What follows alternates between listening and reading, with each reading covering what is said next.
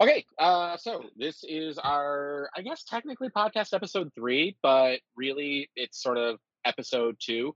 Uh, one and two were some subject matters that were uh, essentially it was just like, hey, here's who we are, and followed by like a sort of a part two of this is the type of content that we want to cover. Um, we've since released a couple of little uh, content based videos that are non podcast related. And then um, we've talked about getting a regular schedule for content release as well as podcast release. Um, so, a little bit of housekeeping that I wanted to, and I, I kind of talked to all of you about was uh, I feel like we should probably start off these podcast episodes with a little bit of information stuff that has nothing to do necessarily with the podcast episode, but rather um, sort of information outside of the scope. And like, so what I called it while we were having the conversation was housekeeping. And so the housekeeping item that I kind of wanted to bring up is just sort of a like a state of affairs. Uh, I wanted to mention that we do now, obviously, we're publishing to YouTube. Um, we do have the website, um, poweredbyexplosions.com, is up and running. And uh, in there, you will currently find links to obviously our YouTube, uh, our podcast, excuse me, and to our Instagram. Uh, I'm kind of pressuring uh, Heidi to be a little more proactive about uh, getting on top of the Instagram and posting some of the content that we're sending uh, their way to to publish. So you should see that stuff there. We have some really exciting stuff that we think that you're going to see on YouTube here coming imminently. Derek stayed up pretty late working on that. Um, and then as far as the podcast material itself, obviously, uh, as I said, the video content is there. You may be seeing like ingesting this uh, on YouTube. Uh, also, you may be listening to this in your podcast. Um, we do have ourselves published through Apple Podcasts. Uh, we are available through search through uh, Google Podcasts as well. Um, and then, given organic, I guess, uh, exposure, I imagine you'll probably be able to find us on a variety of other platforms um, as well. So, with that said, that was kind of the housekeeping item that I wanted to talk about. Does anyone else have anything before we jump into the subject matter of this episode? No, no. Look forward to our other videos and our other podcasts. Yeah, we got a lot queued yeah. up to come in. So we do in our Golder, our Google folder. Um, okay, cool. So this particular episode, um, we sort of talked about who we were. We talked about the content that we wanted to create, and so we've got those two things in separate, um, sort of. I don't want to say they're categories. They're not categories, but we've got those sort of set out. But let's combine the two. Like we talked about. Hi, I'm John, and um, I, you know, want to talk about cars or motorcycles or whatever. Like, or we will be talking about cars or motorcycles or whatever. And um, the thought was, okay, well, what kind of car or motorcycle do these people drive? What it like these these things that are powered by explosions? What are they into? And um, Derek and I uh, have known each other for a long period of time, and we've sort of talked about how we think in most things, um, our expectation is that we're going to wind up at the same spot. Uh, but how we get there is going to be very different. And I would say that if we're breaking things down to like a manufacturer level, we're probably not going to agree on a lot of things.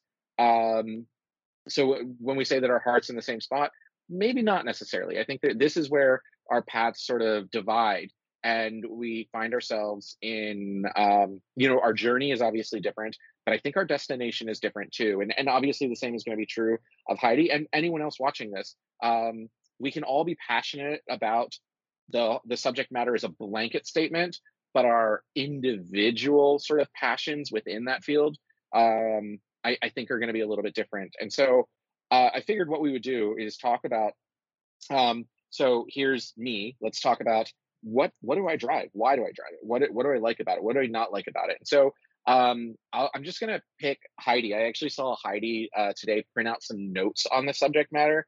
So almost in an interview sort of scale, let's start with Heidi. Um, yeah, so Heidi, you're Heidi. People have, have sort of seen you in the Who We Are episode, but uh, just top question of my list for you: What's your daily driver? Uh, hi. The daily driver is the Mazda Miata ND. It's a 2022. I got it back in November, just in time for winter, so I could, excuse me, bobsled it around. And that was a fun thing. Um, it's I wouldn't really call it a sports car. It's more of a toy at the end of the day. Um, top five No things that offense to I anybody. oh, it, it's a debatable topic, but um, top five things that I love about it. It's, I mean, let's just get it out there. It's white, and that's what really caught my eye about it. Is you, you put it out in the sun, and the paint just itself has a very iridescent quality about it. Um, and it just it's it's hypnotic. It's it's a rainbow effect, and I'm like, ooh, it just catches the eye. So that obviously is what I like about it. Um, another thing that I've always liked about vehicles in general is efficiency. And I'm just talking about fuel efficiency. Um, my daily commute is about 36 miles, and that's going there and then coming back, just roughly about 65. And I use about 32, 34 uh, miles per gallon on it. And those are pretty respectable considering that majority of the trip is on the highway and I am doing respectable speeds for that highway. so it it really it, it it's fun. It's definitely fun. Um the more engineering aspect, if you're to like really kind of get to its performance, uh, something that just was a big staple for me for purchasing it is its updated technology. And that really applies to the KPC. It's what they call the kinetic posture um, control.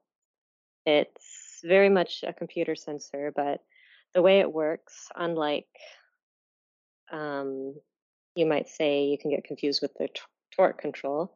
The kinetic posture is when you're going around a corner at an accelerated rate, it puts uh, certain breakage upon the rear wheel itself, the inner rear wheel. So you can accelerate and then keep in control of the car itself. So it eases off the body roll and in a sophisticated manner just uh, gets you out of that apex without feeling scared, so to speak. You know, when you like go around an apex at a certain speed and you kind of feel your tires like giving out, this doesn't let you do that, so to speak, unless you absolutely want it to. And then you can find where that, where to draw the line with the car. So that in itself, um, I was just fascinated by the engineering component to that. I'm like, you know what, that could be a lot of fun. It's again, it's not to be confused with um, vec- uh, torque vectoring, which is then the application of the acceleration and power going to uh, distributing to the different wheel components. It's definitely not that, but it can be confused with that. Um, overall, um, the exact balance and easiness of the car is just what does it for me at the end of the day. Um, fuel efficient, it's small, lightweight, respectfully. Um, it's fun. Uh, I would change the suspension for sure, but when the factory suspension, it's soft when you get it. So, um, going on like different terrains, different roads, like the Pacific Northwest is kind of like a hit and miss. Sometimes you're going to have real smooth roads, about 80% of the times, but other times you're going to hit those those bumps, those they're still fixing it and it's going to be like but then the car on its factory soft suspension just handles it like a champ. I mean, these are all good things, but then say like the cons of it is something you're going to notice right off on the dealership like floor is to be like, "Oh, sit down in it." It's like get in there. And it is small, it is nice and it fits to you for sure, but as you're kind of opening up the door, the door opens up really wide. And that could be a little jarring because you're like, well, at least it opens up for me. It's not a tight fit. But then when you're in like a parking structure, God forbid you're like in a parallel thing and you're in the city, you don't want someone to drive by and hit your door, right? so that could be bad. And I always have this kind of like, oh my gosh, what's coming? Am I going to lose my door today, right? Um, as much as I love the paint, the paint itself is very frail. Um, just being in the Pacific Northwest, I've gotten so many rock chips on like the front bumper, and it just forces me to look up the pricier things. Clear bra, affordable. Ceramic paint overcoat, I don't have the money for that right now. But is it an option later on the line? Probably. Um, going down the highway at my lovely and respectable speeds, um, the car itself gets up to at least caps at 143 miles per hour. If you do, so happen to get it up there, and the car I don't even think wants to go that fast down this highway because it gets extremely like wiggly, noisy, and just downright spooky. so, yeah, I wouldn't recommend putting it at that bar. Even though it can go there, I wouldn't recommend it. It's very scary and it just gets really light and you can feel yourself just kind of glide and you're like, am I going to live or am I going to die? I don't know. But it handles well. But you just have to know where to, where really your limit is with it. Um, another thing I didn't like about my buyer's remorse is the fact that I got the Grand Touring ver- version. It's better said I settled for the Grand Touring version. I wanted the club package with the Caro seats, the BBS wheels, the um, Brembo brakes. All that was in the club. And then with all the MSRP that I paid then to get the Grand Touring, I could have gotten the club. So I'm like, you know what? No dealership was ordering them. No dealership had intentions of ordering the club. So yes, it came down to me settling for a Grand Touring That even to this day still does sting because it's not really what I wanted. And I don't, I'm not the type of person that I don't settle. So this is one of those things where I'm like, well, at least it's white. So, um, can I can I interrupt you just a little bit?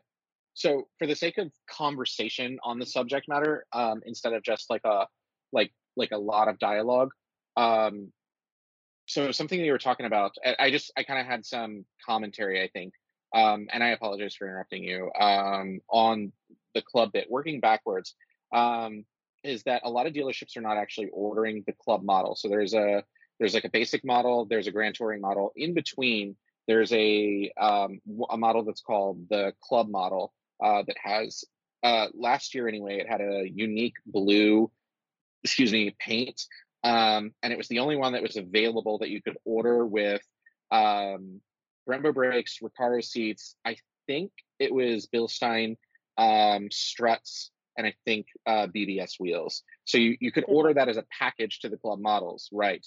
But um, you're right. Dealerships were not just ordering them and expecting to sell them. You had to physically go to Mazda USA in the United States anyway and say, "Hey, I want a club."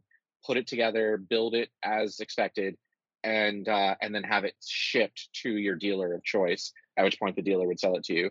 Um, the other thing that you were talking about uh, about the paint for the individuals that are listening to this is that um, there are lots of different manufacturers that have their various different paint considerations, but um, the MX5s specifically of this current N is in November, D is in Delta, ND2 generation, maybe it goes back before that.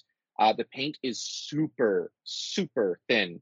Like um, you can actually accidentally scratch paint off with your fingernail down to metal. You can do that with your fingernail um, on the ND2s. So that's that's also um, a challenge. Um, also, uh, I think you did more research into the kinetic posture control than um, than I ever did. So I appreciate you sort of explaining the difference that this is sort of sort of a braking component than it is uh, like torque vectoring, which is a output component. So that's kind of cool. Right. Anyway, sorry to sorry to interrupt you. So to just to go down the list, uh, I was going to walk you through each of these things so people were following along. Um, we know that your your daily driver is the Miata, um, and I, I, think you're actually missing something there.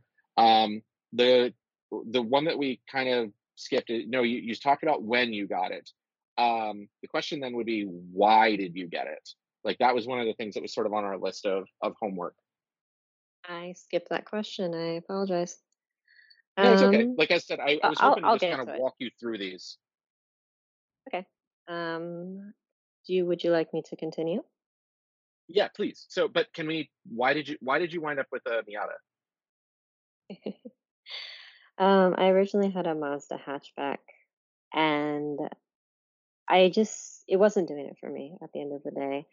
And I had got real rear end in it, and that ended up sending it to repairs for way longer than it needed to be. It's just how the market was for getting anything Mazda related repairs is the part shortage. And I suffered for almost about a year until that was able to be addressed. And at that point, I'm just like, you know what? What's the appraisal value on the hatchback? All wheel drive, practical car. All right, dealership of choice. What will you give me for this? And they're just like, eh, you lost about like $2,000 off it. And I'm like, okay, sure. But is there anything here you would give me for it? And that's essentially where I'm like, you know what? I'll take the little toy car. That would be a nice option. And prior to that, I had just confidently learned how to drive manual, and it just seemed like a very good choice for me to go continue on my just one year into learning manual car. Can I ask some questions? Of course.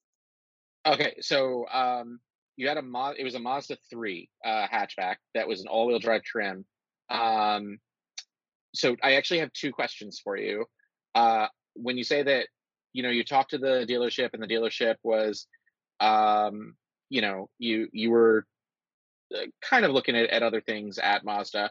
Um, I would like to think that you were kind of looking at a Miata on purpose, not just coincidentally.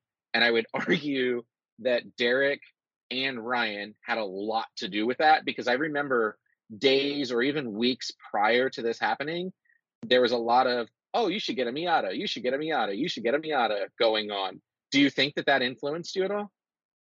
I don't think they were the only influence for sure. I think there are some other voices in there, but Well, yeah, but I didn't but like the other that options. I didn't like the other options. okay, and then so my other question is, uh, you you said that you learned how to drive manual, which that's its own story altogether, and so you continued that sort of journey into driving a manual vehicle.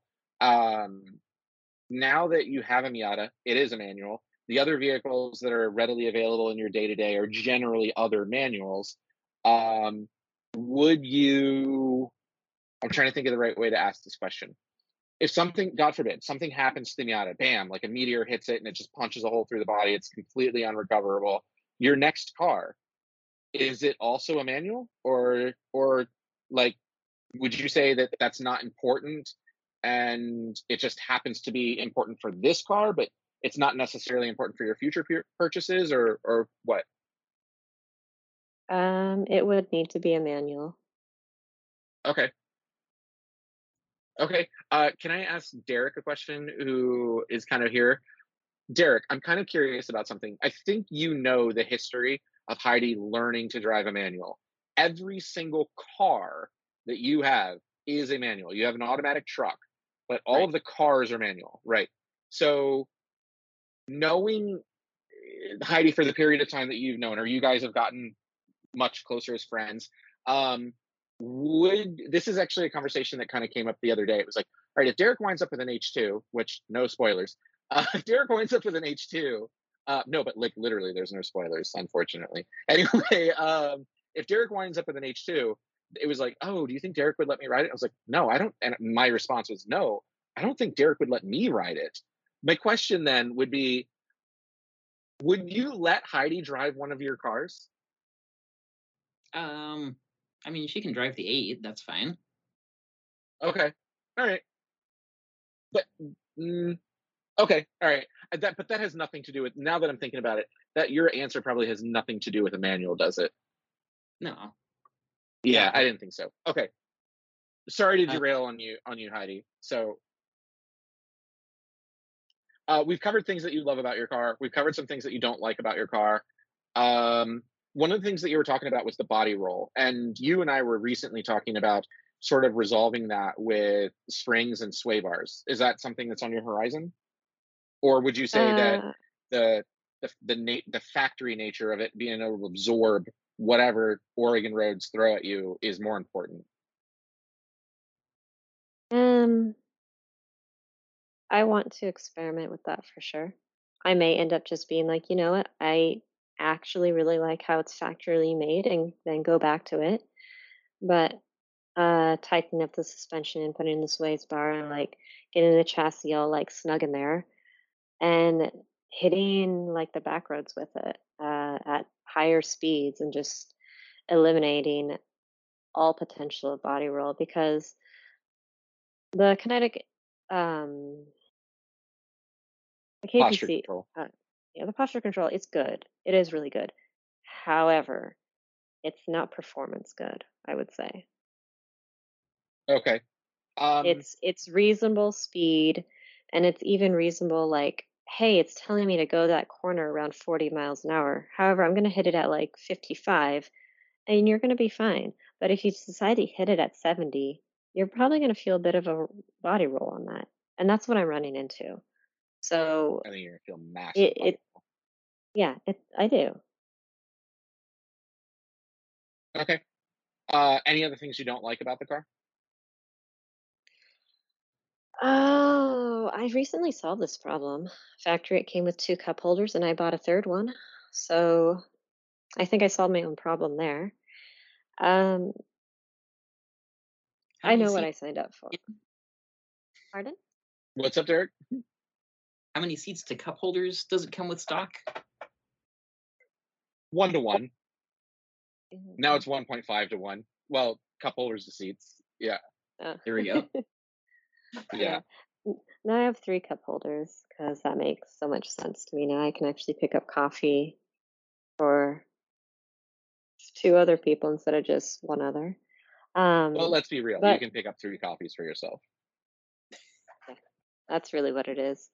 Um, but besides that, it's like I know what I sign up for any type of small two door car is there's going to be a limitation to space.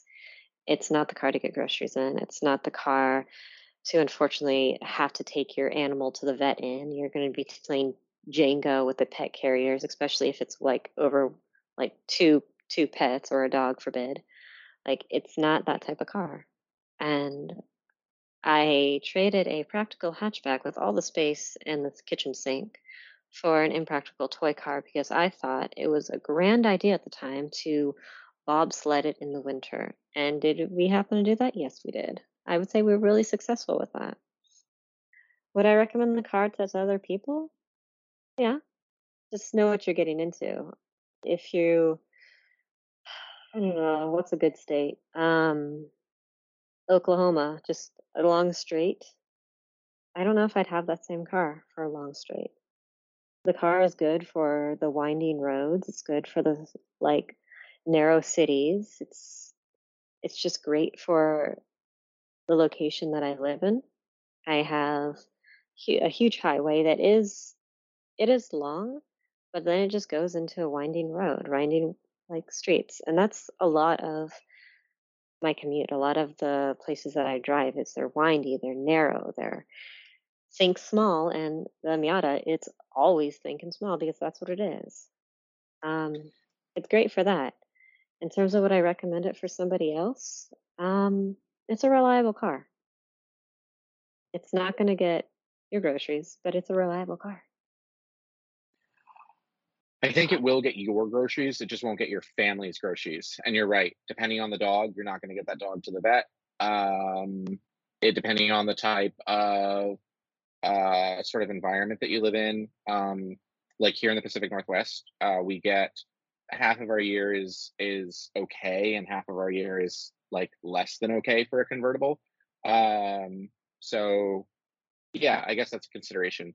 Um, a couple of things that I kind of wanted to talk about in regards to your Miata is that regarding your cup holders, for example, um, those are prohibitively expensive for a cup holder.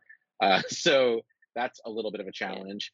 Um, it is it is very reliable. What else did I notice about it? Yeah, no, okay, that's kind of. Oh, so that's what I was gonna say. Is that for the viewers? Um, Heidi's talking about how she it's it's a long commute. At the very beginning, you said it's like 65 miles, something like that, for your commute every day to No, work. 30 something there, 30 something one way back. is one, yeah, 30 and then 30. So yeah, about 65. Okay. Um, and then you were just now saying that it's like highway, like straight highway, and then it hits like some winding roads. So I'm not going to get into the road names, but where we live, um, there is a straight line for about two thirds of, yeah, about two thirds of the drive. I'm going to sneeze. About two thirds of the drive, and then we hit a um, an uphill that is fairly winding, and then uh, going the other way coming back. Um, you know, you've got another fairly, you know, you got that fairly winding downhill followed by the two thirds of the way back uh, straightaway. But um, my thought, because I just was thinking about this while you were explaining your commute, um, is that you're going to become because you you go to work every day, uh, and you've got this mountain uphill and downhill that you got to do. Like the only thing you're missing is some tofu and folding water uh, before before you're beating folks. You're a master of your downhill. So I don't know. I'm excited to. I I, I think that based on the car, your exposure to the car, uh, the the terrain that you have to commute, I would actually say like I'm not saying like this is initial D or something, but I would say that it. I I think I've personally seen an improvement in your driving skills, so that's kind of cool. I I'm think the Miata learner. has made you a better drive, a better driver. Yeah. Yeah. So I, it I goes gotta, on a little ways. Yeah, I, I gotta disagree on one little thing here. I think it's Sure. definitely a sports car, but it's no kind of muscle car. yeah, I, I would agree with you when she's like, yeah, no, it's a it's a toy car, it's not a sports car, and I I think that might be true for Heidi because the type of sports car that it is, she has not gotten into that. So where it excels tremendously uh, in an organized sort of way, she hasn't gotten into that. So I don't know. Just the the twisty roads. Like that's really all it's really meant for. Yeah. Right. And that's what she was saying. You know, like it's, oh, 143 miles an hour in a straight line. It's like, or if you live in Oklahoma, no, where you're just going straight forever on a flat, whatever. It's, it's for sure a nimble, lightweight car, uh, low on power, but low on weight. And so Derek and I disagree on that sometimes. So, um, uh, like, I don't know that we have time. Go ahead. It's very much like the Lotus philosophy is simplify and add lightness. And they really did. I in- know. Yeah. Anyway. Um, I was gonna say I don't think we have time to get into it, but I I would say that Heidi because like this could go for a long while. Um, I would say the Miata is in fact your daily driver. Incidentally, but the fact that it's summer, uh, I know at least last summer, um, you had availability that something else becomes your daily driver during the summer. But I, I wonder if we should actually make that. What are your guys' thoughts? Let's talk about our like our motorcycles is another episode. Like what motorcycles do we ride? This is our car. Yeah. Yeah. Okay. All right. Cool. So Derek, uh, or, or sorry, Heidi, do you have any closing thoughts on the Miata? Like I know we covered all the things on the list. Words of advice for somebody thinking about getting one. Uh, do you have any closing thoughts? Nope. Okay, Derek, what is your daily driver?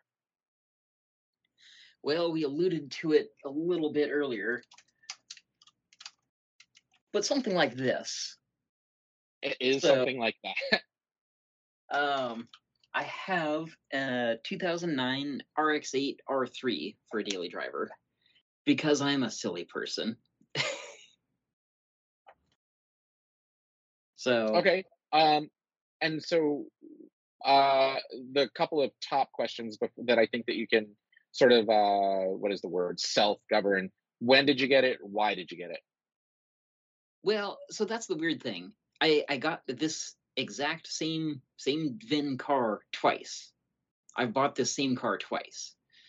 Um, so, ah, God, I I think it was actually August 2017, if I remember correctly. Um, in kind of the middle of some of our firestorm season that year. Um, picked it up because I'd been wanting an RX-8. I wanted to, you know, have more of an ownership experience. Um, my friend Rob was kind enough to loan me one for about a month, and I drove that around. But it was the first model year, and the first model year has a lot of problems. Um, his was in very good shape, but it still had a lot of weird issues.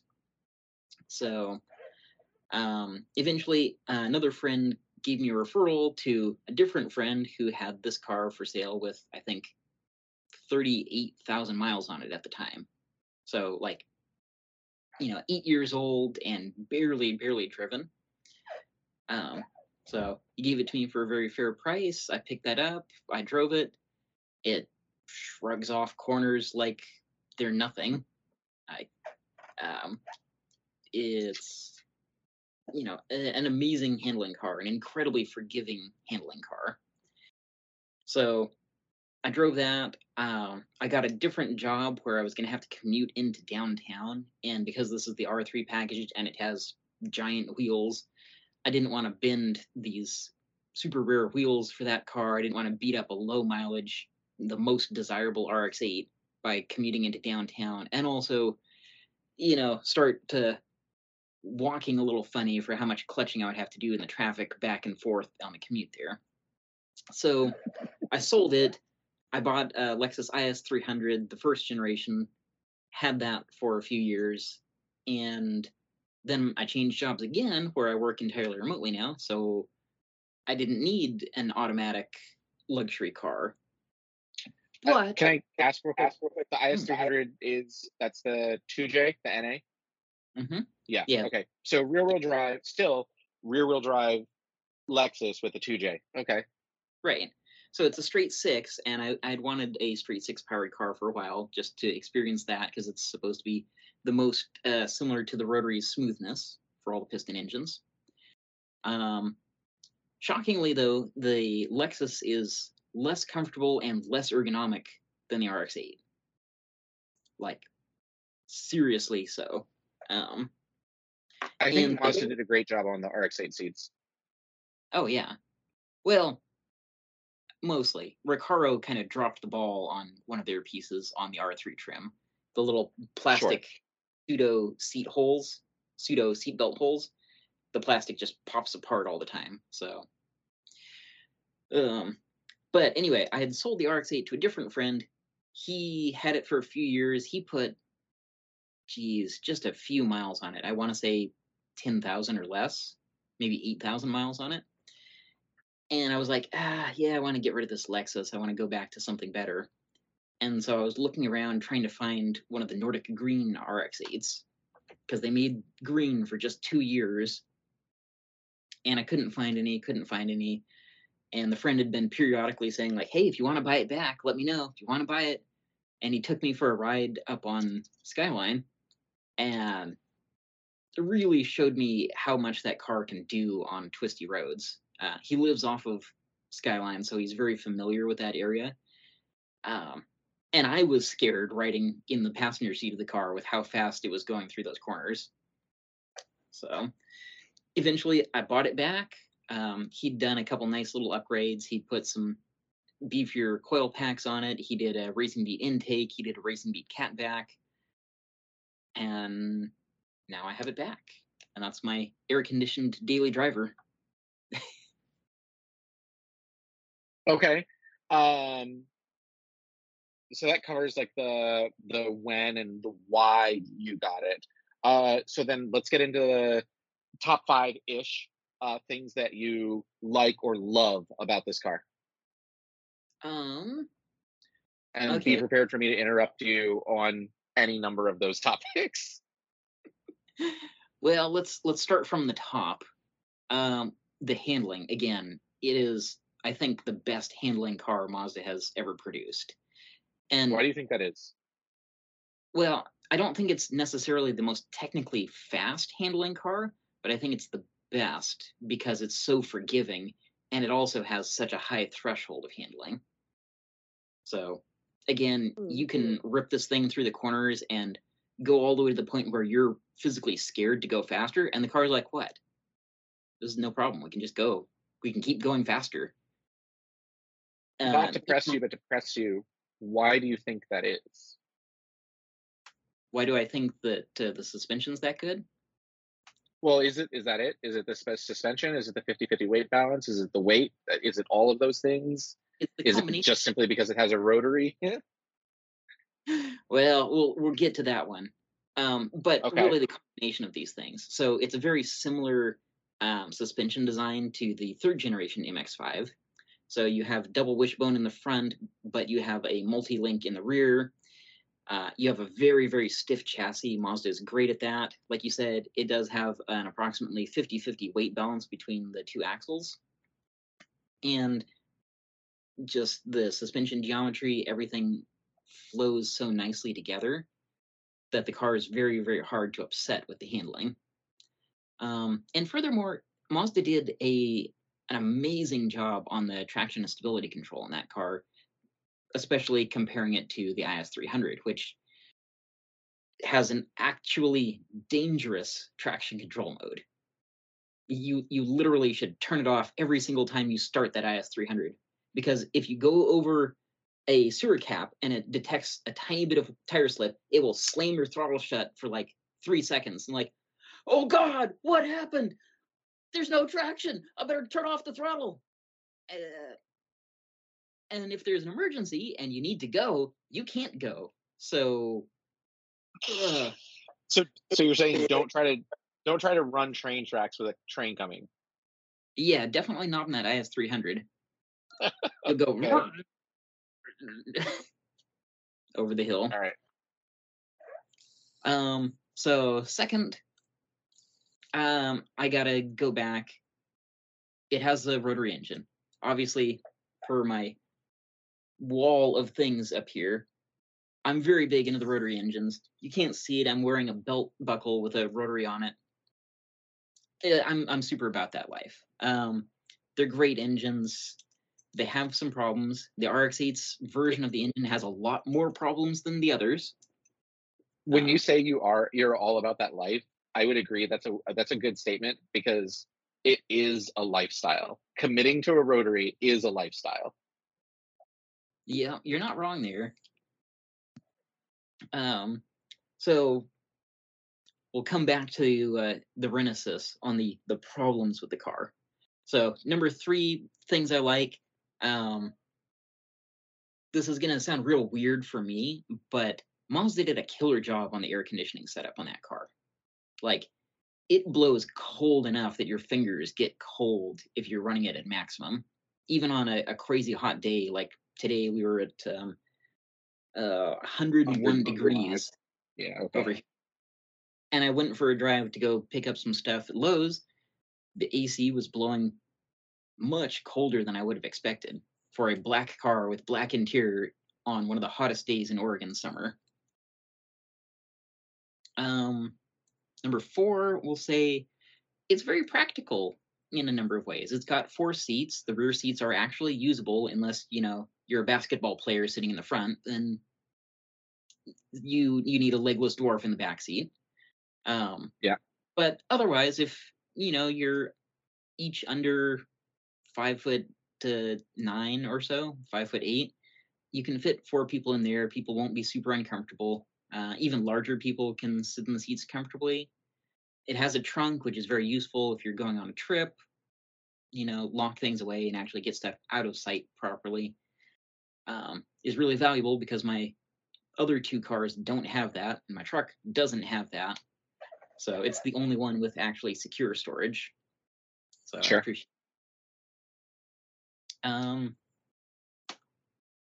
Yeah, and it's the revised version of the car. So as Mazda has a habit of doing for some reason, it has better looking taillights than the Series One cars. Okay. Top five things you dislike. Oof. Number one on the dislikes. Fly by wire throttle. Yeah. I I strongly dislike that. Um, for all the things that Toyota did wrong on the traction control system on that IS300, the one thing they did really right was how they implemented it. Um, so it's an actual braided steel cable driven butterfly with a step motor mechanical override. So you get all of the precision on that throttle pedal but you still have the ability to override it for traction control or whatever other purposes you want to throw in there. Um, I got a real bad taste for the fly by wire when I borrowed that 2004 RX8. Uh, that one is actually dangerous to the point where you can roll on the throttle and sometimes the computer gets confused and says, No, I'm not going to open the butterfly anymore. And you put the pedal to the floor and it's like, No. And you're slowing down on a hill that's not very steep in a gear that has plenty of power and the car is slowing down and you have to let off the pedal, touch it again, and then it wakes the computer up and like, oh crap, the throttle, that's what we're doing. And then the car accelerates up the hill in the same gear, even after slowing down. Is this So- why you're so jaded by drive by wire? It, it's a lot of it.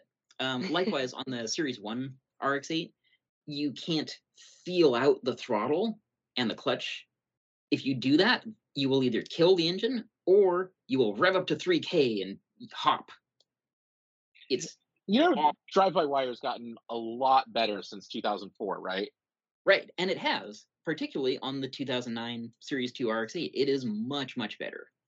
But but it's still much worse than an actual cable-driven throttle body because every once What in a while year is your RX8? it's the 2009. It's the revised version that has all of the updates and fixes to it. You know, drive by wire has gotten a lot better since 2009, right?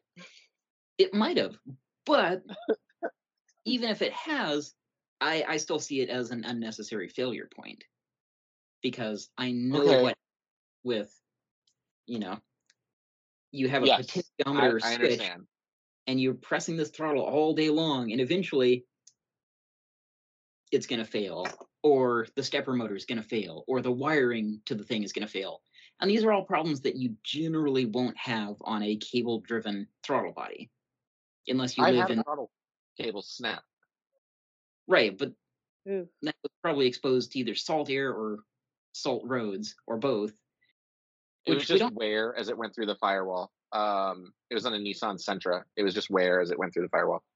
oh well I, I hate to say that's just poor design then Oh no, it was for sure. um, and if they they skimped out that much on that, that makes me further worried about their fly-by-wire system. But um, so even though it's much much better than the 2004, it's still bad with the fly-by-wire. I still occasionally kill it, and I can't start from a stop at as low an RPM as I can in the RX-7. In the RX-7, I can start from a stop under a thousand RPMs all day long every time. The eight, I I have to rev it up to about fifteen hundred to consistently take off from a stop. Otherwise, I will still kill it because it doesn't have enough precision in there. So Okay. There's my my number one complaint about the Series Two RX-8. Um, Okay. number two complaint: the Renesis is a flawed version of the rotary engine. and I hate saying that. Because Mazda did a lot of good things. They got an amazing amount of power out of a non-turbo rotary. That's great. Awesome job, guys. And they sacrificed all of the side seal life to accomplish it. and you know, there there are various opinions about the side port exhaust. Um, it gives them much better control over the exhaust timing, which lets them extract a little bit more energy and burn a little more completely, helps obviously power and emissions and does some good things. But if you're concerned about getting more power overall, the side port exhausts are a restriction. Um, and they've, you know, got some kind of modern problems where the coil packs are not as uh, beefy as they were on the second generation RX-7. That's kind of what it is. So, um, number three. You don't have to have five. If you just go no, there's there's there's only three things wrong. But no, No, go ahead. there's there's more. There's more. Um, the the Bose stereo, the rear amplifier goes out all the time. so Okay, so that's not Mazda. That's that's people Mazda put it in, though. Bose. I know that is people using Bose as the OEM. The number of times that I've had a Bose system fail that was factory installed by the manufacturer it, it oh my god i've had a bose system fail in a corvette i've had a bose system fail in two corvettes um I, what else did it fail in was it a lexus that a bose no i think they were using something else anyway the number of times i've seen a bose system fail as an oem installed component is just ridiculous anyway go on Yeah. Yeah, and it, it seems to fail in every single one that has that stupid Bose premium system. It sounds fine when it's working. Well, it's you all- pay more for that. In every Yeah. single car that in every single car there's a markup for It's- uh amplified Bose system. it's it's usually like a Bose system is a premium audio like package, um, and or just part of some of like the upper tier, um, like modeled cars. That that's what one of the other Bose things was. Um, it was in a vehicle that used a Bose amplifier, and the issue was is that the uh, the ohm value for the speakers was something weird. So it's just like, hey, if you're going to install aftermarket speakers and the Bose speakers will fail because they're made out of paper, good luck finding speakers that have that ohmage. And so you're going to be driving really weird stuff.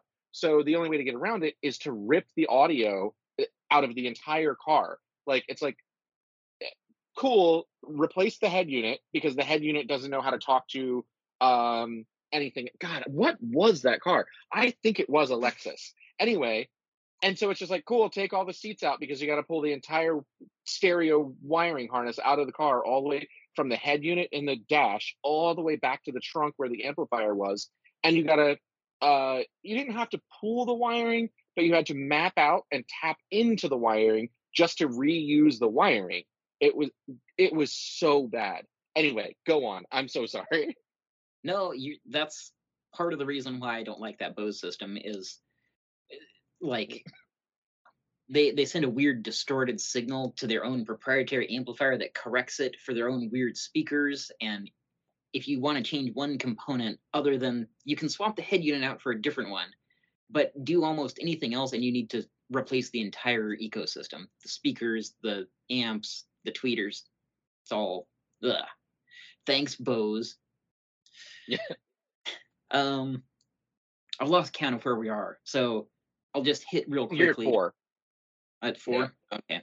So if we're only counting to five, I'm gonna say Mazda never fixed the taillights on these cars because the trunk lid just dumps water into the taillights. And there's no it's the only place the water can go is just create little swimming pools at the top of the taillights. And then as soon as something's less than perfect, it seeps in there and then your taillights fog up. Or turn into little fish bowls. Someone did that once, and it's kind of cruel. They actually filled their taillights uh, with enough water that they had bettas swimming around, a betta in each taillight. oh gosh. Yep, that would do it. Okay, um, so uh, the next question that's on the list is: Would you recommend that someone else get an RX-8? And I think there's two ways to ask this question. If someone didn't know anything about what they were getting into, and they said, "Man, I'm just looking for a great, really good handling sports car that has a Bose sound system and leaky taillights, what should I get?" Would you recommend them get an RX-8?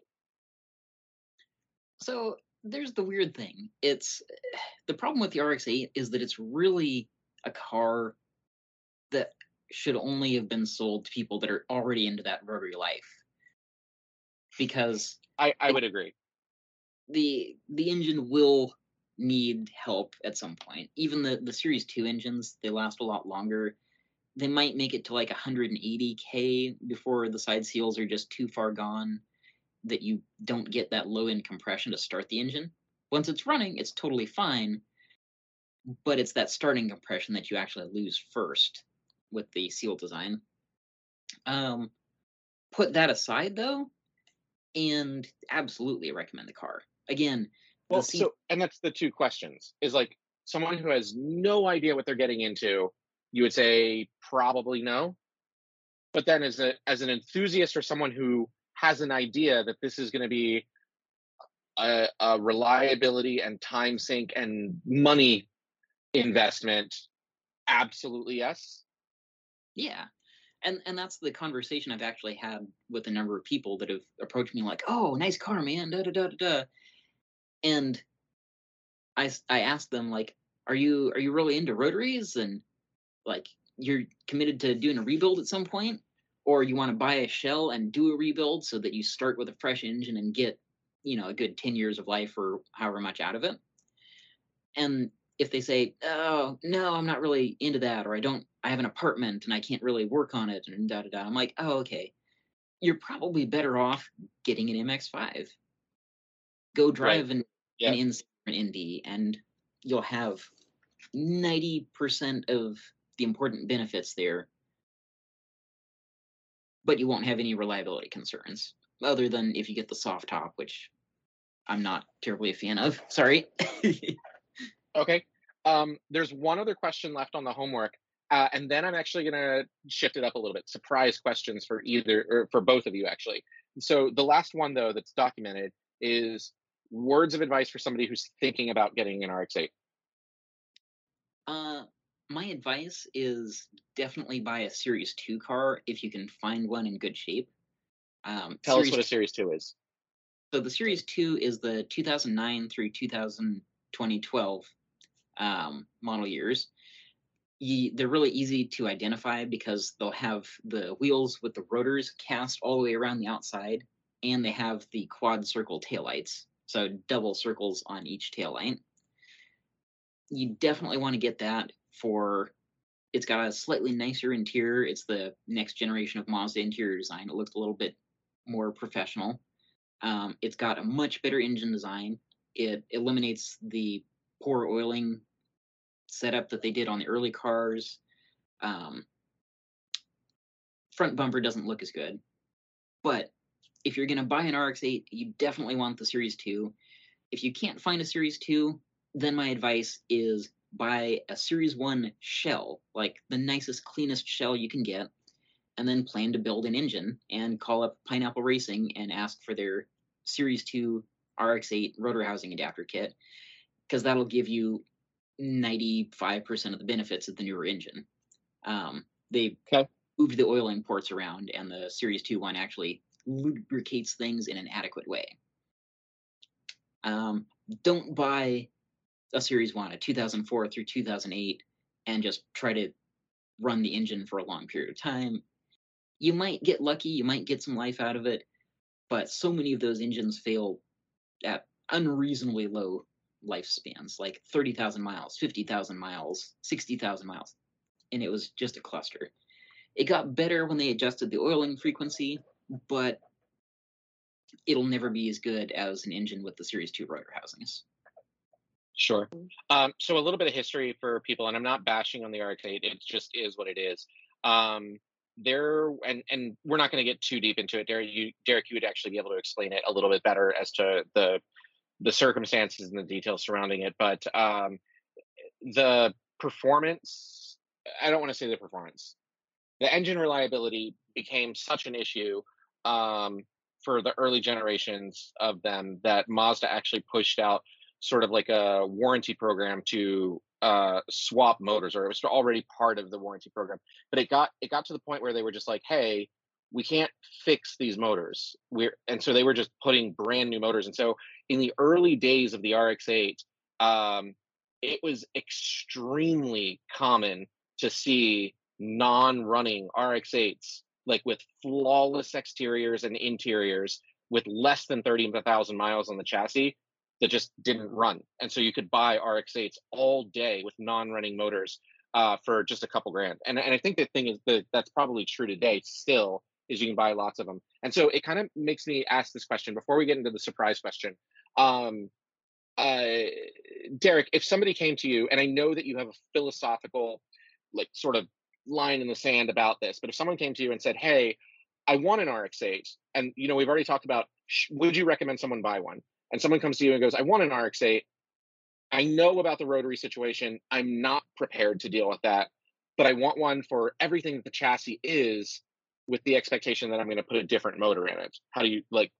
Could you recommend that? Set aside the philosophy and the spirit of the fact that it's not a rotary anymore. Could you recommend some of them do that? Yeah, I mean it's again, it's a great chassis on its own if you disregard the whole engine question. Um, like I said, it's very rigid. It's reasonably light for a modern car. It's three thousand pounds. Um, great suspension design, great handling. You've got options for every sort of coilover in the world. You go Öhlins if you want to be, you know, on the the usual premium recommendation there. Um, you have a huge wheel selection. You've got enough room in the fenders. You can put bigger, wider wheels on it. Like it's a great chassis in every way. Okay, cool. Um, and and so just kind of looking at the metric that you just gave us uh, really quick, it's a three thousand pound car, but it has four seats and a trunk, and it's got four doors. So um, Oh, two that two. that's fairly impressive. Well, yeah, but but it, it's fairly impressive. So that's cool. Okay, surprise question, and this is actually both of you, but Derek, we're already with you, so I'll start with you first. Um, so Heidi drives an MX-5. She said that that's her daily driver. What is your top number one like about the Mazda MX-5, specifically the ND, the ND2? Ooh. Oh, that's that's interesting. I'm gonna say um the lightness of the car. Okay, top number one thing you dislike about the ND2 MX-5. Uh that they come with a soft top by default. That's really my Okay. biggest problem. and for people that are looking at the ND2 or, or any Miata for that matter, um, uh, hard tops are extremely ridiculously expensive for them. Um, like when, I mean, we're not talking the cost of a car for a hard top, but we're talking thousands of dollars for for a quality one. So uh, just bear that in mind. Um, okay. snap. Right. Uh, well, some of them like have plastic windows, not glass. They don't have uh, defrosters. Um, some of them, their sealing is just kind of not great, and the way that they they hold on it. So it, it's all over the place as far as the quality. I, I was really impressed with the NB hardtop that I had that was color matched. Uh, I actually think it was first party. So, um, but it was really good, and they sold the thing for like two thousand five hundred dollars. So because I got tired of hoisting it off the car on nice days. Um, okay, and then the the final question for you, Derek, is would you recommend someone else get one? get an ND? An an, an ND2 MX5. Oh, absolutely. I, I recommend them like we were talking about, actually more than I recommend the RX7s or the RX8 at this point. And that it's- was the question. So now they're standing in front of you and they go, I'm gonna get your car, Derek, like I'm gonna and your car winds up in my driveway or Heidi's car winds up in my driveway. Which one's it gonna be? For for this other third party who's like, I can push a button and one of these cars will become mine. Not like you're gonna be missing yours. Not like they're oh, are they gonna steal your car or Heidi's car? But the, by methodology of cloning, they're either gonna have You a Series 2 RX8 or an ND2. You wouldn't download a car. Right, you absolutely would. I would download the shit out of some cars. Anyway, um, okay, but what would you recommend? Uh, would would you? I mean, so I'm sorry, you would recommend that they get it, but what you you're saying you would recommend them get it at MX5 than the RX8? Yeah, most of the time I, I do actually. Like real Is that world. because of the engine? Um, mostly because of the engine.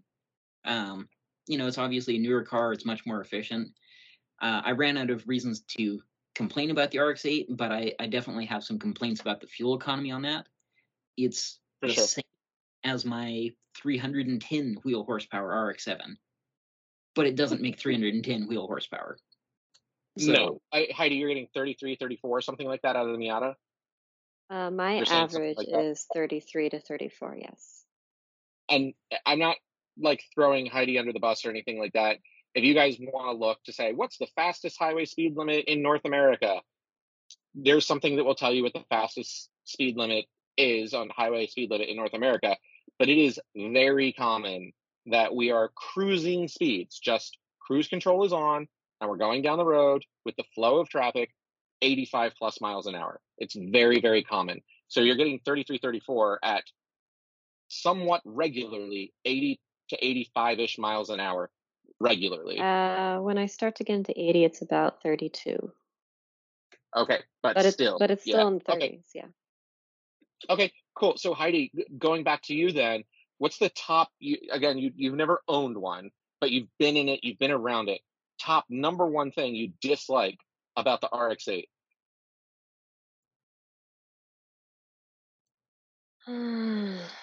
it's a little archaic.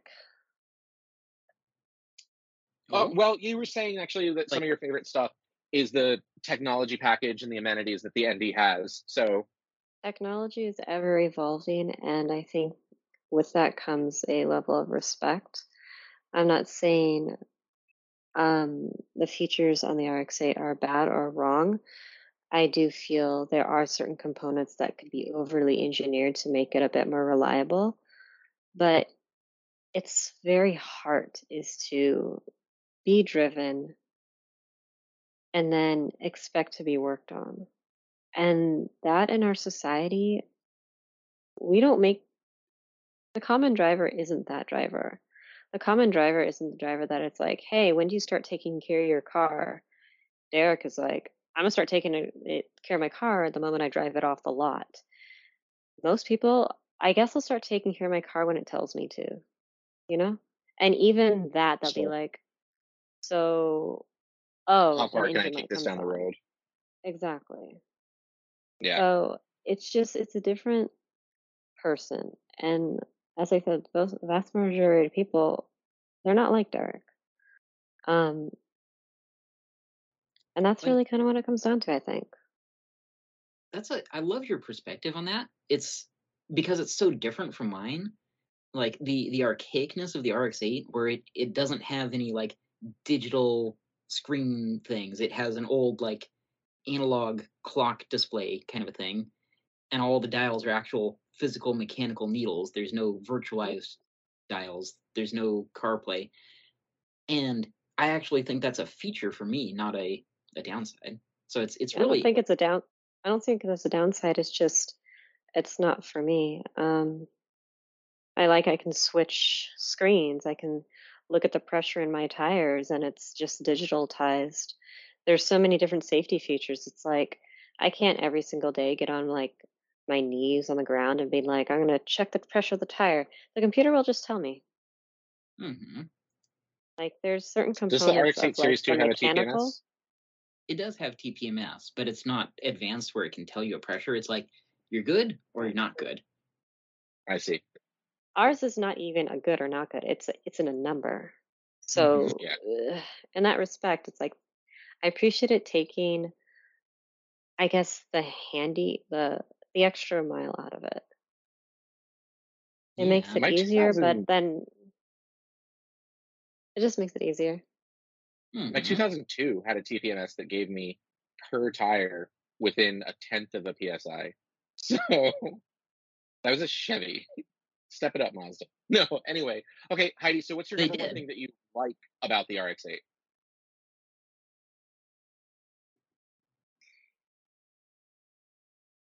it's withstood the test of time it can and it can still do exactly what you need it to do and even when it does hey i need some work done you know exactly when it does like with the new cars that are coming out i don't i don't know what's going to happen like i want to do certain modifications to the car like supercharger for example that's a fat dream I you can do it. You can do turbos and other things on his car and all those modifications, as he says under the like everything. But I don't have those yet. Eventually, I guess I will because if I go back in history, all the other Miatas they have those mods in, but I'm just not there yet. So I'm in just a weird kind of waiting pattern with the car. It's either I'm gonna wait forever and a day for modifications that I would like to do in the car to happen and then realize that maybe I just don't want to drive this car anymore.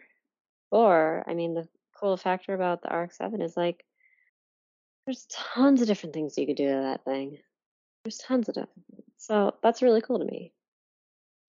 So, kind of what you were saying about the stuff that you don't like, the the archaic nature of the RX-8 or in like maybe an RX-7, um, is actually sort of the pitfall of the R the the MX-5 for you in that you know like uh, so for anybody who's just watching or listening to this is that um, turbo kits and and supercharger kits do exist for the ND2 um, MX5, but there's a massive, massive electronic issue um, that exists as far It's not as just electronic, it's even fuel. Like the fuel Well, issue it's as the well. fueling based on the electronic capabilities. That's what it is. I mean, you can you can eliminate the entire computer and just go like standalone and map it all out, but then you lose a lot of the amenities that makes it what it is Yeah. without going backwards in you know in direction for a different Miata. Excuse me. Okay. So so yeah, okay. Cool. Um and then so last question for you Heidi then on this is someone is same situation. Someone's come up to you and they said, "Hi, Heidi, you're the trusted advisor. Do I go get Derek's RX-8 or do I get your MX-5?" Uh, question after question. You give me a question, I have a question. Where are you going to use it for? Um, You don't you don't get to know that. You just you have to make a gut choice. I would go with the Knowing Miata. what you know about your car, knowing what you know about Derek's car. I would go absolutely with Miata. It's proven to be very reliable.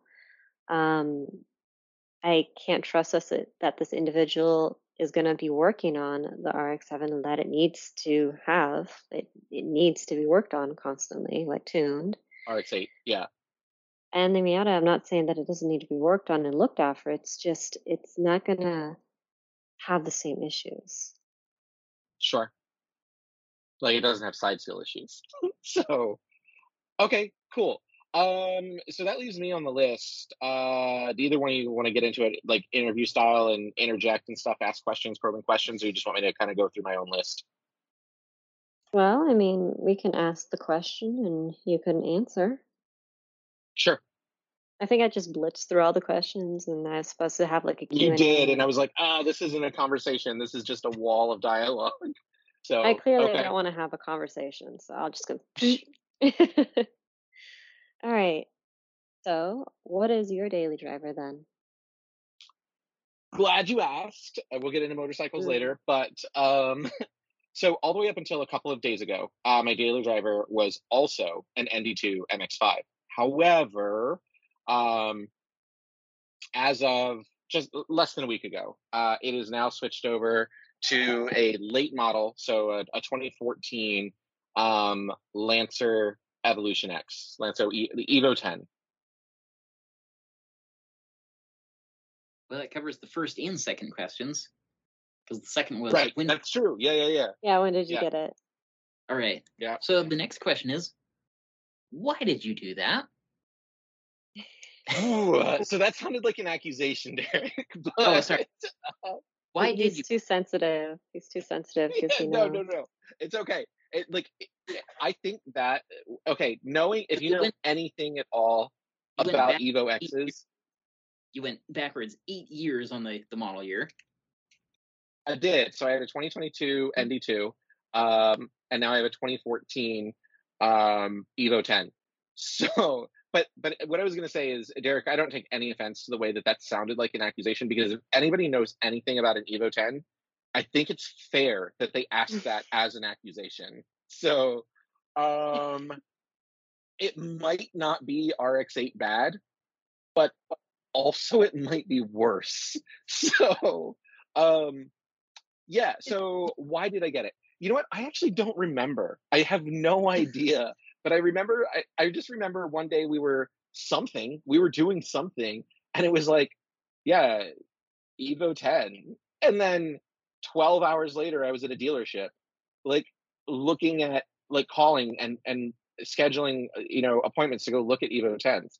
So why did I get it? I think there's a lot of philosophical answers that I could say now. Like, why would I get it? Why I did get it? I don't know. I don't remember. Um, but so so as to not leave that on a dead spot, though, why would I get it? Um, Derek's known me for again quite some time in a car sense. Derek, like you could put it to words better. I, I don't know exactly what it was that you would say, but like, like I think the simplest way is it it fits my mo. I think. Yeah, because you've always had a, a like profoundly stated love for boost and love for all-wheel drive, and the Evo's got both. It may not have as many cylinders as you would want, but they're at least in the right orientation in a straight line. yeah, no, I definitely I want six of them in a straight line with boost and uh and all-wheel drive. That only makes for one or two cars in the world. But anyway, Isn't it uh, uh, inline four though? the right, so the Evo is an inline four, and inline Oh, six no. is ideal. Yeah, I was about to say. Uh, there there are very few hero cars that fit that category. All-wheel drive. There's lots of ugh, cars that have all. A Jeep Wrangler could be an inline six with all-wheel drive. That's technically four-wheel drive, but but you know there there's lots of BMWs that have inline sixes, turbos, and um, all-wheel drive. But but no, um, a GTR is a dream car. I've had lots of um, now. Granted, they're in a V configuration. I've had uh, 3000 GT VR4s. Um, so I think one of the things that you're missing is um, is uh, heavyweight cars. Like I, I apparently like heavyweight cars that have all-wheel drive and turbo, but But do you actually like it for being heavy, or is that incidental to the other Mhm. features? I, it probably is incidental. Like if you told me, hey, you can have, let's use the Evo 10. Okay, you can have an Evo 10 that weighs what is it, 3,400 pounds is what we looked it up at, 3,400 pounds, something like that. 38. 36. I don't think it's 38. It's not 38. There's no way. We let's go. I'll meet you in the middle and say 36. No, now I gotta look. Damn it. when we did look this up before, every search I found said 38 was the floor for those cars from the factory. No. The Mitsubishi Lancer Evo X GSR has a weight of 3,439 pounds. Oh, okay. I was wrong. a little Yeah. heavy. So 3,400 even a, pounds. a muscle car. Uh, It's a Japanese muscle car. Anyway, uh, it? it's not. The Japanese muscle cars had six cylinders. Um, Yeah. Okay, so at 3,400 pounds. But if someone came to me and said, "Hey, you can have an Evo 10 with 3,400 pounds, exact like factory, like if you've got your back seats, you got your," I don't think they actually put sound deadening material in there at all. I don't think they did. Whatever. Anyway, the, all the stuff that you would get in a factory stock car, or you could have one that weighs 2,400 pounds, and everything's the same. It just weighs 2,400 pounds. I think I would take the 2,400 pound one. Like no questions asked uh, because I don't I don't think Mitsubishi or anybody else that did it like these these other cars that I really like were like oh man how do we just arbitrarily add a thousand pounds for no reason? Like let's just put a ballast in there to and we're not even gonna 50 50 it. We're just gonna put a ballast for no reason. Like um you got any phone books that we can just put in the in the under the hood? Because anyway no sandbags or something um i don't think that's what's happening. So I, I think it's it's a side effect of the cars that i'm into. I, I didn't hear what you said sorry.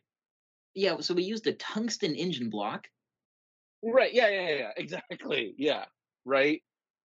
Um i actually to my defense the evo x is the first evo in the history of evos that uses an aluminum block. All the other ones were iron block. So look at me on a diet anyway um so yeah uh the why i got it i, I don't remember but it's kind of been on my list. Like if, if you said hey john what's your top 20 cars that you'd want to own? Because i don't think it's in my top 10 but if you said you, your top 20 cars that you'd want to own consecutively they all you have a 20 car garage fill it I, I think an evo would have been in there. Um so yeah why did i get it just now? I don't know. Um Sounds like you never What owned one before. I have not. No, this is my first Evo. I've owned lots of other things from Mitsubishi, um, and what was called the DSM, which was the uh, collaboration between um Mitsubishi, Chrysler, and who was the other one? Um, Buick? I don't remember. No. Oh, wait, the Eagle. They they rebranded it as yes. the Eagle. Yeah, yeah, yeah. Right. So I've I've owned I've owned stuff from them, um, but I've never owned an Evo. So yeah, no. Um, here I am with an Evo. Okay. Well, what are the top five things that you like about it? So I like the boost. I like the all-wheel drive. Um, yeah, I mean those are my those are my major things. What do I like about the Evo X specifically? Okay, if I close my eyes and just peek through like a little little pinhole of a crack and so I don't get the full picture of the car. Um I really like the front end of the car, the front grill It's just this really aggressive front end, especially like as it as it climbs over that aggressive masculine powerhouse of a front grill up onto the hood that's factory vented and everything and looks like that. Uh, I think I like that. Um, so the boost, the um, the the love, okay, the boost, the um, the all-wheel drive system, um, the the visual aesthetic of that. I really like that big wing in the back. I don't know that I'm a huge fan of the of the trunk, like like the rear face of it necessarily. Um, I see a lot of people that Box, pull off like the a box. diamond, the triple. Yeah, it's it's very it's very it's very rectangle, like almost like. And so I see a lot of people that pull off the Lancer Evolution badge and the Mitsubishi badge on there, and then it just turns it it further accentuates just that wall of nothing. Especially if you don't have one that has like um like the access in the back. There's no keyhole. There's no nothing. It's just a wall of whatever color it is your car. So I, I like the spoiler. I like that front end. Um, you know what? Uh, I actually like the uh, the Evo 10 specifically. I don't know if the eights or nines or any of the other prior ones came with this. Um, that's three. Uh, I really, really like the fact I love cars that incorporate performance manufacturers uh, or performance third party part suppliers into their factory builds. So, like we were talking about how your MX5, you could have gotten Brembos or you could have gotten Recaros. The the Evo 10 comes with Brembos. You couldn't get one without Brembos. Uh, it comes with Recaros. You couldn't get one without Recaros. Um, so yeah, I like the fact that they incorporate that. And this, the last thing, number five, if you will, uh, but this one's going to show up on the other list too. I really love the fact that I can put five people in that car. Um, and we found out recently that you don't have to be five nine or shorter, like Derek was saying about the RX-8. You you can be big and and you can put other people in that car comfortably. I actually sat in the back seat while I was just reading uh, the other day, and it's a it's a nice place to be. I mean, it's not like a luxury car, but for a rally car, it's a nice place to be. So, um, yeah, th- that's my five things. Yeah, I I gotta agree with you on that seat texture. I really love that. It feels very nice. Um, I'm actually terrified that uh, as I get in and out, because those the front seats really hold on to you. I'm worried about that as I get in and out of that car, I'm gonna burn through that fabric, and I have no idea how I'm gonna resolve that. Like, I, I don't think I'm gonna be able to go to anybody and be like, "Hey, reupholster this in the factory Recaro fabric." I don't know. you should be able to get something close, I'd imagine. But I hope so. Yeah. Um, so five things you dislike about it. this is really easy to do. Um, so eh, you know what I was actually thinking about as we were kind of going through each of our cars.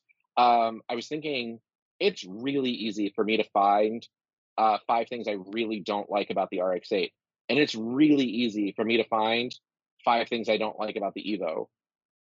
It was a lot harder for me to find five things I didn't like about the Miata. The only thing that I, the ND2, the only thing that I didn't like was uh, the limited space, like extremely limited space.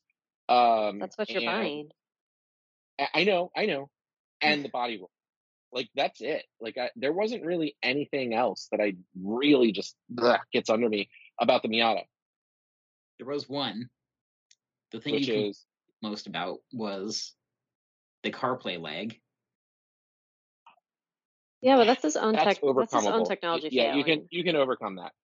Um, so and that's the thing is there's things that you just can't overcome without changing the characteristic of the vehicle.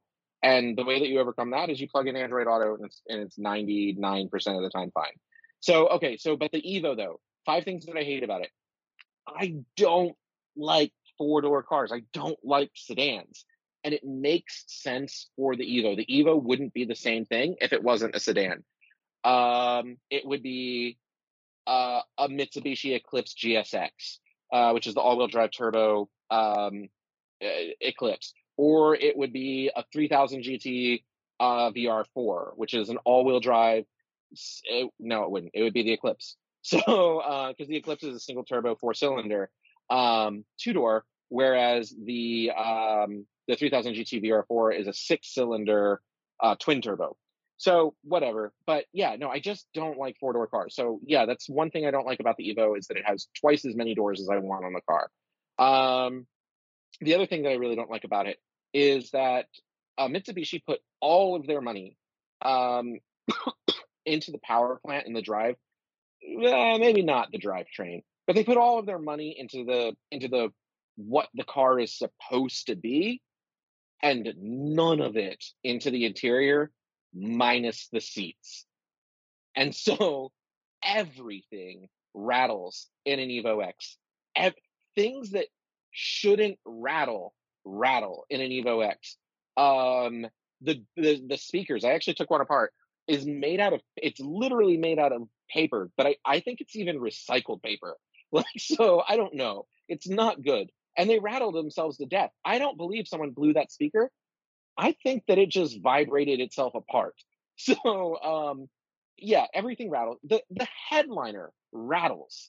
Um, so whatever. One of the most common interior parts that I can find for an because I I went on a part search for the Evo 10. One of the most common, and it's kind of expensive too. Interior parts that I can find for an Evo 10 headliner clips.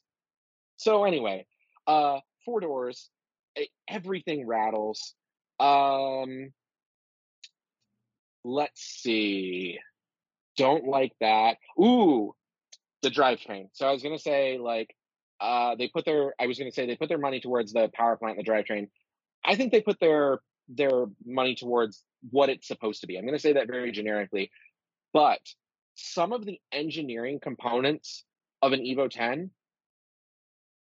I'm not going to go into a history lesson, but it's called the Evo 10. Can you guess which generation of the Evo it is? It's the 10th one some of the engineering failures that exist in the Evo 10 should have been sorted out in the Evo 4 or 5 or something else, not unresolved when they pushed out the Evo 10 final edition. Now we're done. It shouldn't have still existed. And I don't know if it existed in the earlier version. So maybe maybe they made it up. I don't know. Like they were just like, oh yeah, now look, here we got they've been doing all wheel drive. They should have figured this stuff out. I don't know. So as a multifaceted sort of driveline issue, um, the transmissions are not. They have some challenges. Apparently, here's something that's neat. English Racing says a factory transmission and its internals are good for over 700 horsepower. They say the transfer case is good for over 700 horsepower. They say the rear differential, as long as you address the differential pins, uh, is good for 700 ish horsepower cool. But the problem is, is there are little things in there that have nothing to do with the load that are just like, ah, oh, we're gonna break because it's Tuesday or whatever day of the week. We're just gonna break because the sun set today. Like, I was watching a, a, guy that I know very casually know who lives up in Tacoma, um, who had to pull the transmission, d- disassemble the transmission just to replace a clip that he went and bought at Ace Hardware for 50 cents because he couldn't shift into fifth gear. But he spent hours pulling that out to do that because a little clip that has nothing to do with load broke. It lost part of its tooth, and so it just didn't clip anymore. It allowed a rod to slide unrestricted. Um, there, there's I, I just ordered a whole pile of parts, and some of these parts that came in, almost all of these parts are specifically, um, uh, are are just reliability parts, so my transmission doesn't shake itself off. So the so when you shift, it gets cable shifted. There, the, the transmission's up in the front of the car, um, so that when you shift, the shift cable doesn't disconnect somewhere at the fork, and you have to drop the transmission to put it back on. Like, really? They're like, "Ooh, don't shift too fast, or you might need to drop your transmission." It didn't break. It just the cable slipped off. Good luck. So there, there's stuff like that. Um, so we we said four doors rattles itself to death I'm to call I, I'm to call um, those that five because there, there's just driveline things.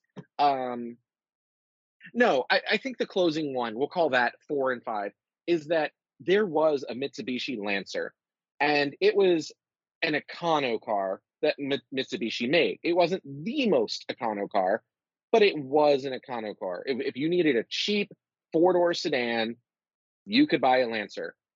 And that's what almost everything but the power plant and the drive line and the driver and passenger seat are in a Lancer Evolution is an Econo sedan. They they literally dropped an Econo sedan over a performance rally car and and called it a good day. So take from that what you will. Anyway, that that was my rant. Well, I feel like I already know the answer to this one. Would you recommend someone else to get this car? Absolutely under very, very, and I think that we all have the same thing. Like, it's like under very specific circumstances, yes. Like, hey, should I get one of these cars? Instead of going yes, no, the follow up, the follow up response would be, I have some questions, and and then I'll tell you. And with the Evo X, the questions that I have to ask are: Are you comfortable doing? Are you comfortable researching on Google for your symptom to find a very well documented problem and solution. And if you are, okay, next question. Next question is lots of cars nowadays have a um, a longer, like a modern car, Heidi's car, for example, has a like a 7,500 mile, and you could honestly stretch that quite a bit. You can almost yeah. go up to 10,000 mile maintenance schedule. Are you willing to cut that in half for an Evo 10? Okay, Next question. Are you planning to take uh, a significant other or a dating prospect or whatever in your car and they don't know anything about cars? And so the only thing that they are going to care about are the touch surfaces that they physically come into contact with. Because if you're not comfortable with your Google foo and and finding the problem and doing the solution yourself, it's going to be super expensive because all wheel drive stuff is very expensive. Uh, are you okay with religiously doing your oil changes every 5,000 miles or less and checking on your differential fluid and your transmission fluid and crawling under there with a stick to poke out your evap system so it doesn't smell like fish because the drainage port for your air conditioner is so low that it scoops up dirt and it makes the interior smell like fish. Uh, it, like if these are things you don't want to do, no, don't get this car. Final question like, when this girl or guy or whatever it is that gets in this car that doesn't know crap about cars gets in and goes, man, why is this car so loud, rattling itself to death? And the dashboard, it looks like it's made out of something neat, but it's actually like spit and twigs held together with chiclet gum. Like, if they don't if that matters to them no. It like if you if your job it like you might have to take the ceo of your company and he doesn't want and he doesn't know about cars he's not into performance cars no do not get this car. Like like mm, it, it's just that's all. Um so you're saying it's a it's a project car at the end of the day. It's very much signing yourself problem. up no, not necessarily. The problem is, is that you cannot buy a brand new Evo. Every Evo now is a used Evo. So you aren't, it isn't a project. It's not, it not necessarily. That's actually the problem. That's a bigger problem is that these cars are like the, the bag of Legos that you get for a six year old. You didn't get them a kit that they just follow the instructions and assemble the Death Star you gave them the kit and said, Hey, did you watch Reading Rainbow today? Use your imagination and build something. Because that's what every single Evo is, is someone else's project that you've now inherited. And so your job is to either live with it, undo it and change it into something else that, that you need it to be, No, living with it isn't an option. It has yes, it's someone else's project that you have to continue to maintain and or undo and turn it into your project or or it just starts off as your project. Like you know what you're getting into and it's your project. Because if, if you want to try to live with it, it will rattle the, the ceiling off, literally. It will rattle your headliner off, your your trim to the floor and explode because the relay in the engine bay decided, oh, he went into a high fuel situation and we didn't know to switch over for that. So we're just going to turn off and now the car detonates. It's fitting for the title of this. You really went all out for us. Yeah. So that's uh would I recommend I have some questions. Uh to lead myself into the final question, words of advice for someone thinking about getting one. Don't go shopping for one unless you find one that is 100% unmodified, which is not possible. Unless you find a unicorn in the wild of one that is not modified, do more than 12 hours of homework before buying one. Do not do what I did where I started shopping 12 hours in. And I don't regret it, but I also come equipped with decades of mechanical knowledge and understanding that unless that's you, and even if it is you, honestly, even if it is you, the only exception to this of my advice for thinking about getting one without doing a lot of homework and or finding one that is completely unmodified is if you have unlimited budget. If you have unlimited budget, fine, buy any Evo you want. Like it doesn't matter. You literally just go online and just find close your eyes and just click like like you have cerebral palsy and just no offense to anybody that does.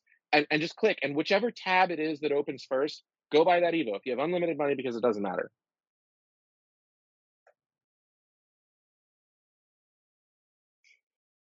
You're making me feel a little bit better about the eight.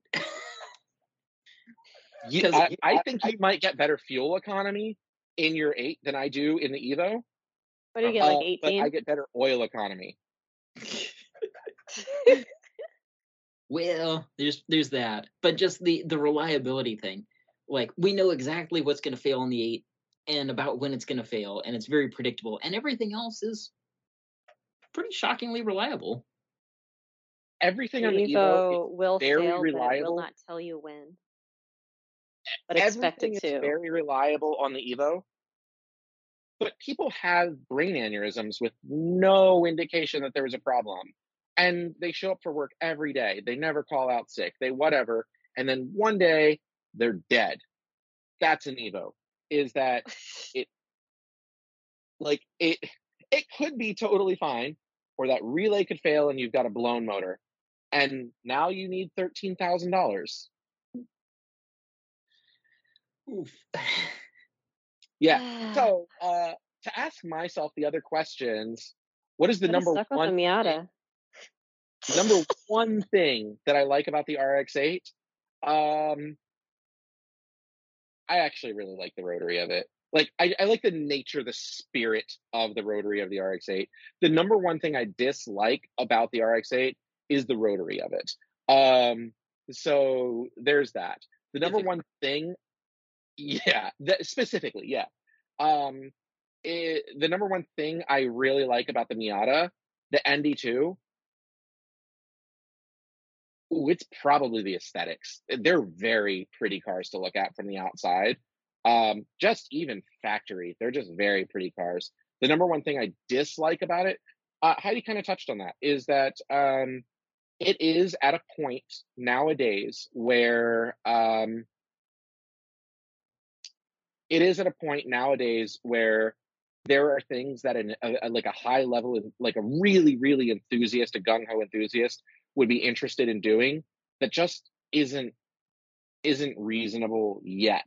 And that's coming from me who has like a boost addiction. So yeah um and then between the three all three of the cars which one would I recommend someone get? I'm with the both of you. I'm going to tell someone to get the MX5. For sure, get the MX5.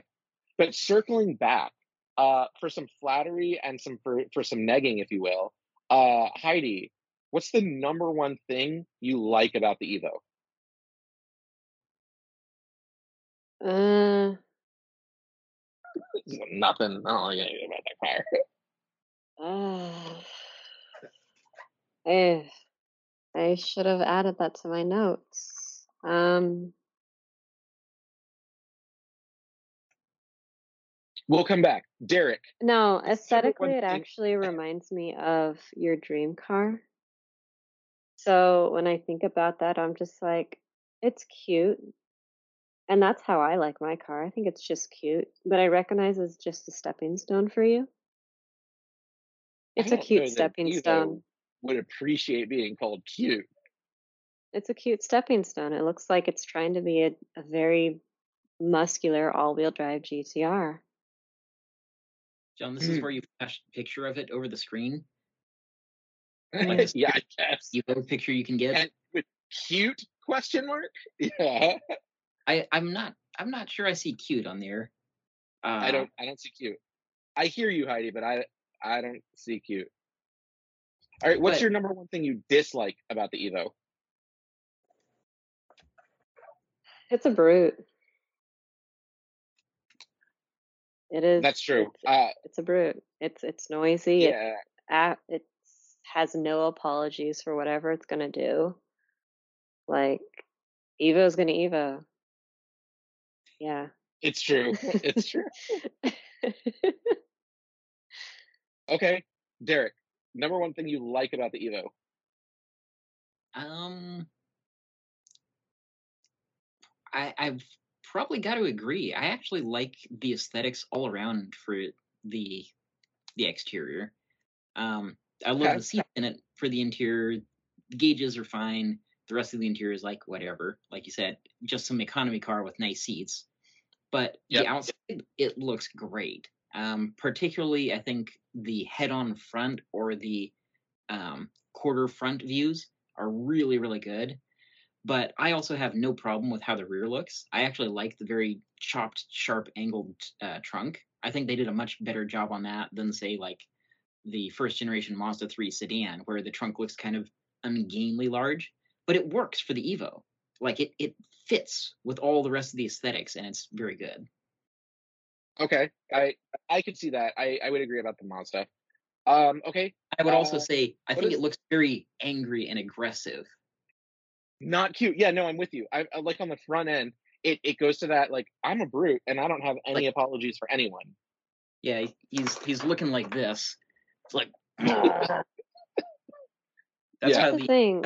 how the Evo I, I'm. I'm comparing it with the GTR, which is just like it's You're specifically it- talking it- about which yes. GTR though. uh they all look very different. yeah, they all You know, do, Fox don't GTR, they? that's an R35. Well, uh, R35 probably. Let's just take that one because I can't quite use Okay. the Nismo for this one, so let's take that one. Like it's trying so hard, so I'm using the phrase "cute" as sarcasm. Okay.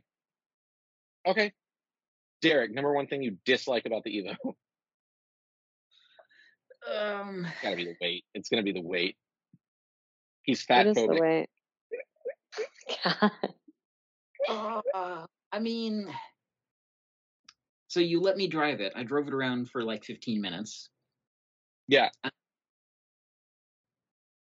Actually, driving it in in that limited context, the weight was not as upsetting. I think it would be for me for the longer term, but the more immediate thing, it uh, like the switching gear didn't feel good. So you, you you flip like the turn signal switch, and it it feels ugh like my Frontier's turn signal switch. I'm like ugh. Okay. Yeah, yeah. So some of those, some of the parts they they skimped a little too much on, and the the economy car much. shows the economy car shows through a little bit too much in some areas where it really shouldn't.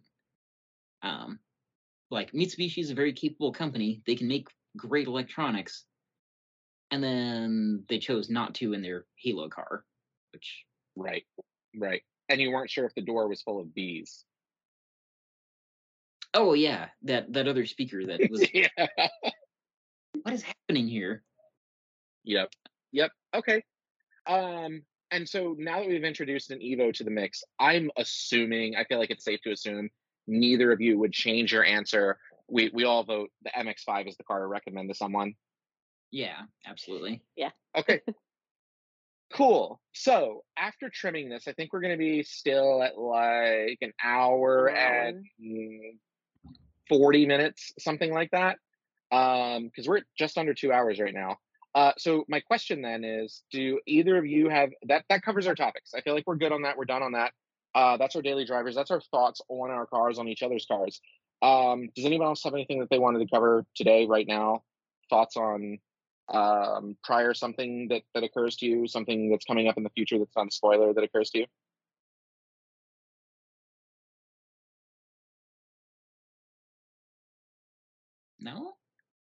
Okay. Um, I mean, I'm no. actually curious to see how we make this brute a little bit better. So, that's coming. I've got uh Yeah. thanks to some circumstances, uh there will be a video. There's gonna be a quick couple of videos uh that change the daily experience slash reliability of the car. Um so I think that'll be good. Something get you like were saying, a, Derek, that I should get like a uh, I was thinking we should get like a time lapse of you putting on these different components. I, I don't know. oh no, that's It'd for sure nice. gonna happen. Yeah. Just don't get mad because that's going to show up as well. And you usually get mad when it comes to this stuff, but I don't know, we'll just fast forward through it. It'll just be going really fast.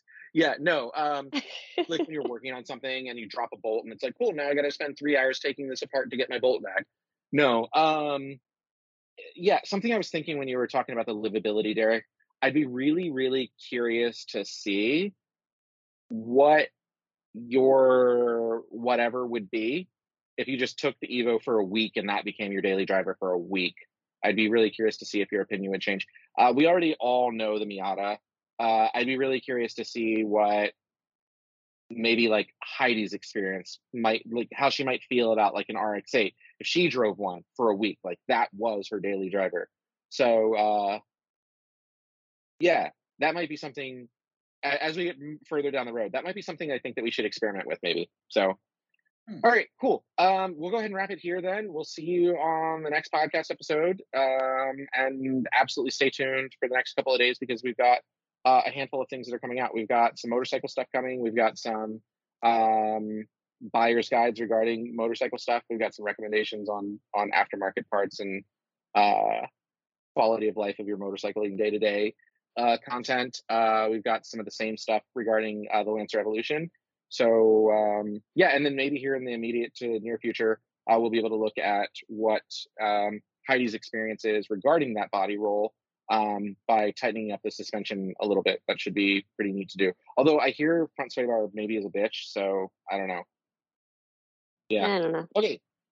All right. Cool. We'll catch you guys later. Take care, everyone. Yeah, your rotary symbol. Bye. See?